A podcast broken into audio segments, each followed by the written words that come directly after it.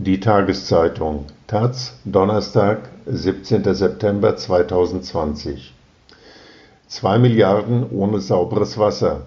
Wer steht auf der Leitung? Von Eva Oehr.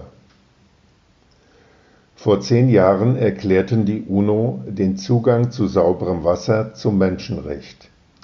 Die Corona-Pandemie und der Klimawandel zeigen, wie schwer das umzusetzen ist. Dabei fehlt es vor allem an Zugängen.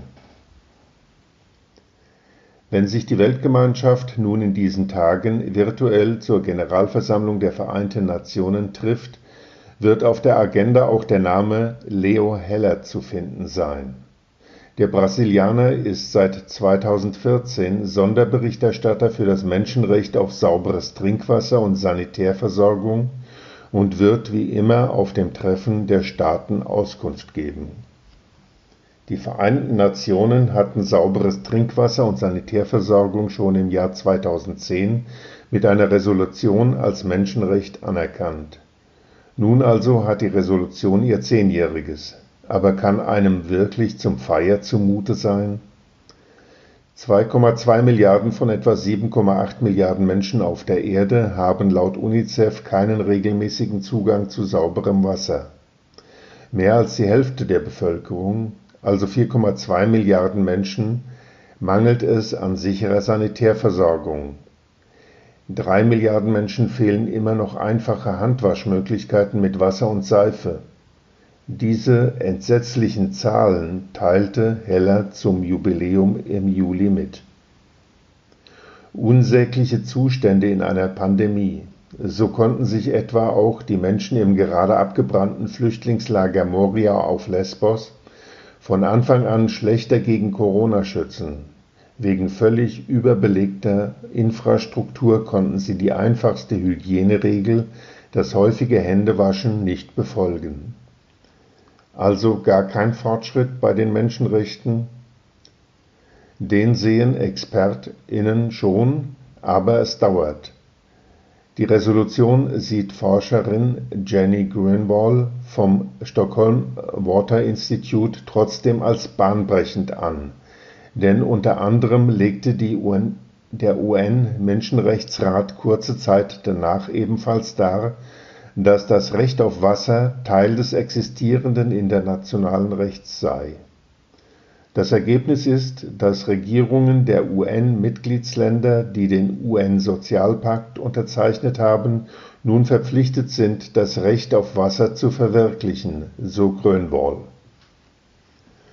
Und UN-Berichterstatter Heller, der sich immerhin zwei Amtszeiten lang damit beschäftigte, etwas Fortschritt sieht der schon und gibt am Telefon auch Beispiele.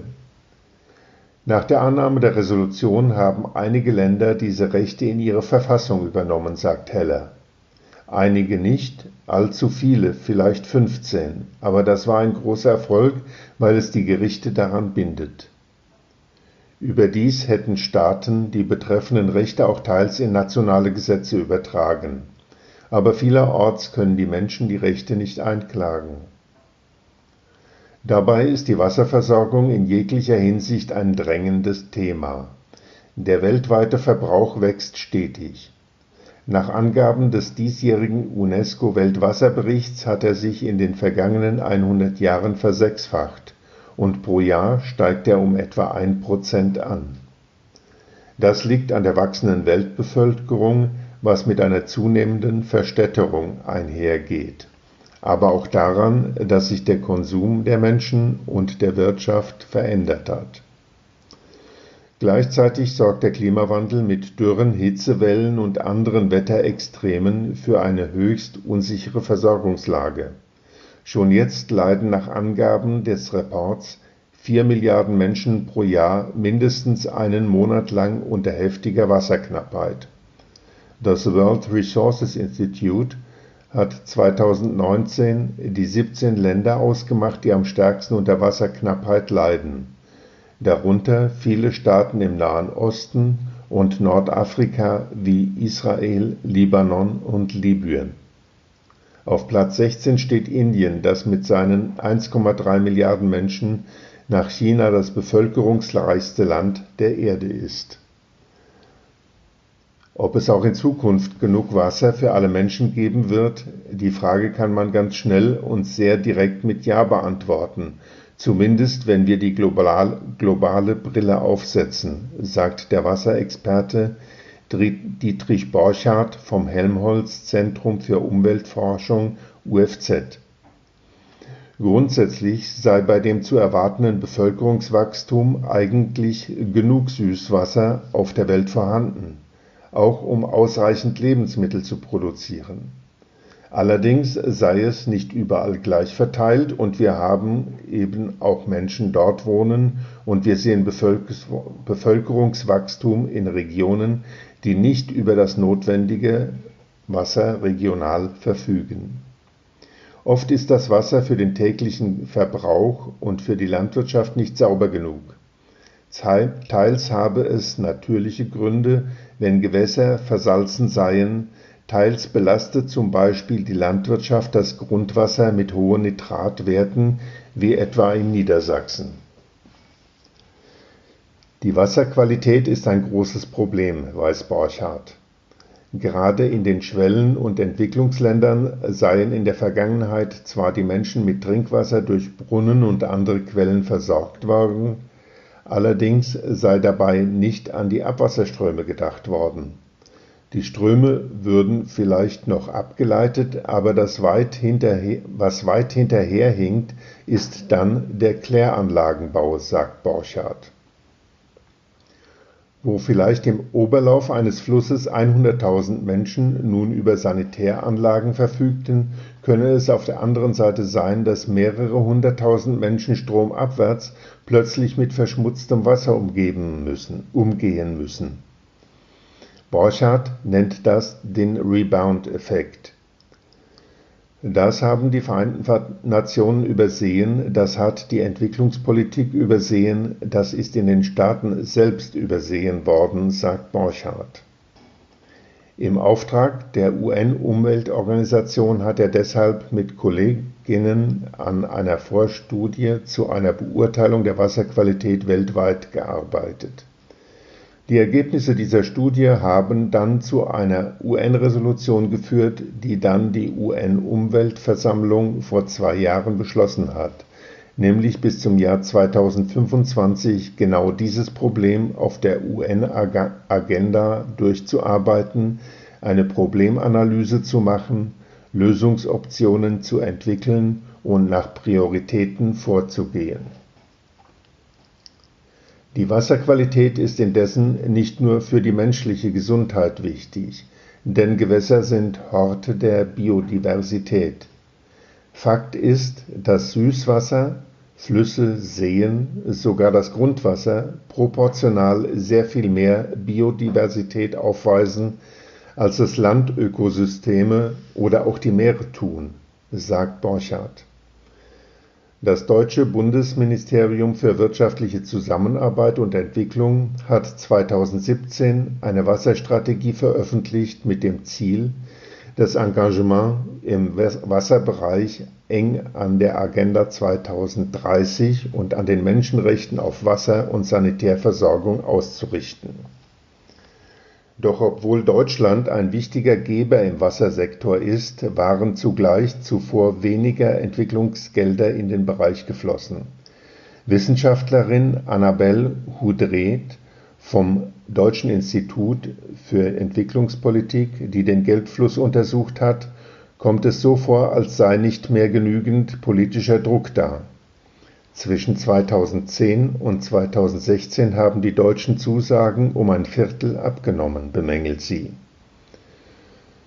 Wichtig sei auch, wer wie viel Wasser zu welchen Bedingungen bekommt, so Hudred. Dabei kommt ins Spiel, was in der Entwicklungspolitik Governance genannt wird. Im Deutschen wird das unter anderem mit Regierungsführung übersetzt.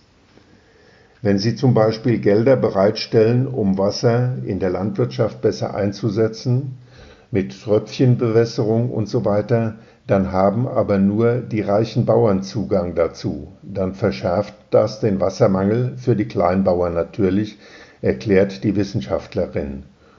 Und wenn es unzureichende Governance gibt, dann wird dieses Wasser genutzt von den großen Bauern, um einfach ihre bewässerten Flächen auszudehnen und nicht um Wasser wirklich einzusparen, was dem Grundwassersystem und der Natur zugute käme.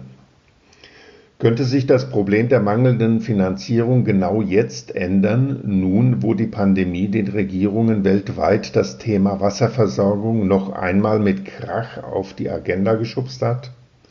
Nun ja, Wissenschaftlerin Hudrit sagt, einerseits sei das Thema so natürlich höher auf der politischen Agenda, weil man keine Hände waschen kann, kann man auch die Virusausbreitung nicht stoppen. Andererseits ist die ökonomische Situation der Geberländer durch Corona-Lockdowns und andere Konsequenzen der Pandemie schlechter geworden. Schwer zu sagen, wie sich das auf lange Sicht auf den Geldfluss auswirke, so Hudred. Viele Länder seien auch in puncto Wasserqualität an einem Scheideweg, sagte UFZ-Forscher Borchardt. Er hat mit seinen Kolleginnen herausgefunden, dass in Lateinamerika, Afrika und Asien noch ungefähr zwei Drittel der Gewässer, der Fließgewässer vor allen Dingen, eine sehr gute Wasserqualität haben. Diese intakten Ressourcen gelte es jetzt zu schützen, von Seiten der betreffenden Länder, aber auch mit Hilfe der internationalen Geberstaaten. In den Vereinten Nationen ist das Thema einerseits sehr präsent, schließlich reicht es vom persönlichen Bedarf des Einzelnen über die Landwirtschaft und die Energieversorgung in äußerst viele Lebensbereiche hinein. Weil Wasser überall drin steckt, gibt es auch die Einheit UN Water, die die Arbeit der Unterorganisationen koordinieren soll. Doch sie hat eben wenig Macht. Wasser ist bei den Vereinten Nationen leider in über 30 Unterorganisationen präsent. UN Water, die das eigentlich bündeln sollten, bündeln sollten, die haben kein politisches Mandat dafür, beklagt Hudret. Sie wünscht sich eine übergeordnete Struktur, die auf hochrangiger Ebene die Mitgliedstaaten vertritt. UN-Sonderberichterstatter Leo Heller ist seinem Amt gemäß zurückhaltend. Er lobt UN Water als wichtigen Mechanismus, auch wenn es noch nicht genug sei. Die Menschenrechte, sauberes Wasser und Sanitärversorgung im Besonderen bekommen jedenfalls auch in der Pandemie keine Extrawurst bei, UN, bei der UN-Generalversammlung. Heller wird wie jedes Jahr einen Zeitslot haben, über die Privatisierung im Wassersektor und ihre Risiken für die Menschenrechte sprechen, nicht weniger, aber auch nicht mehr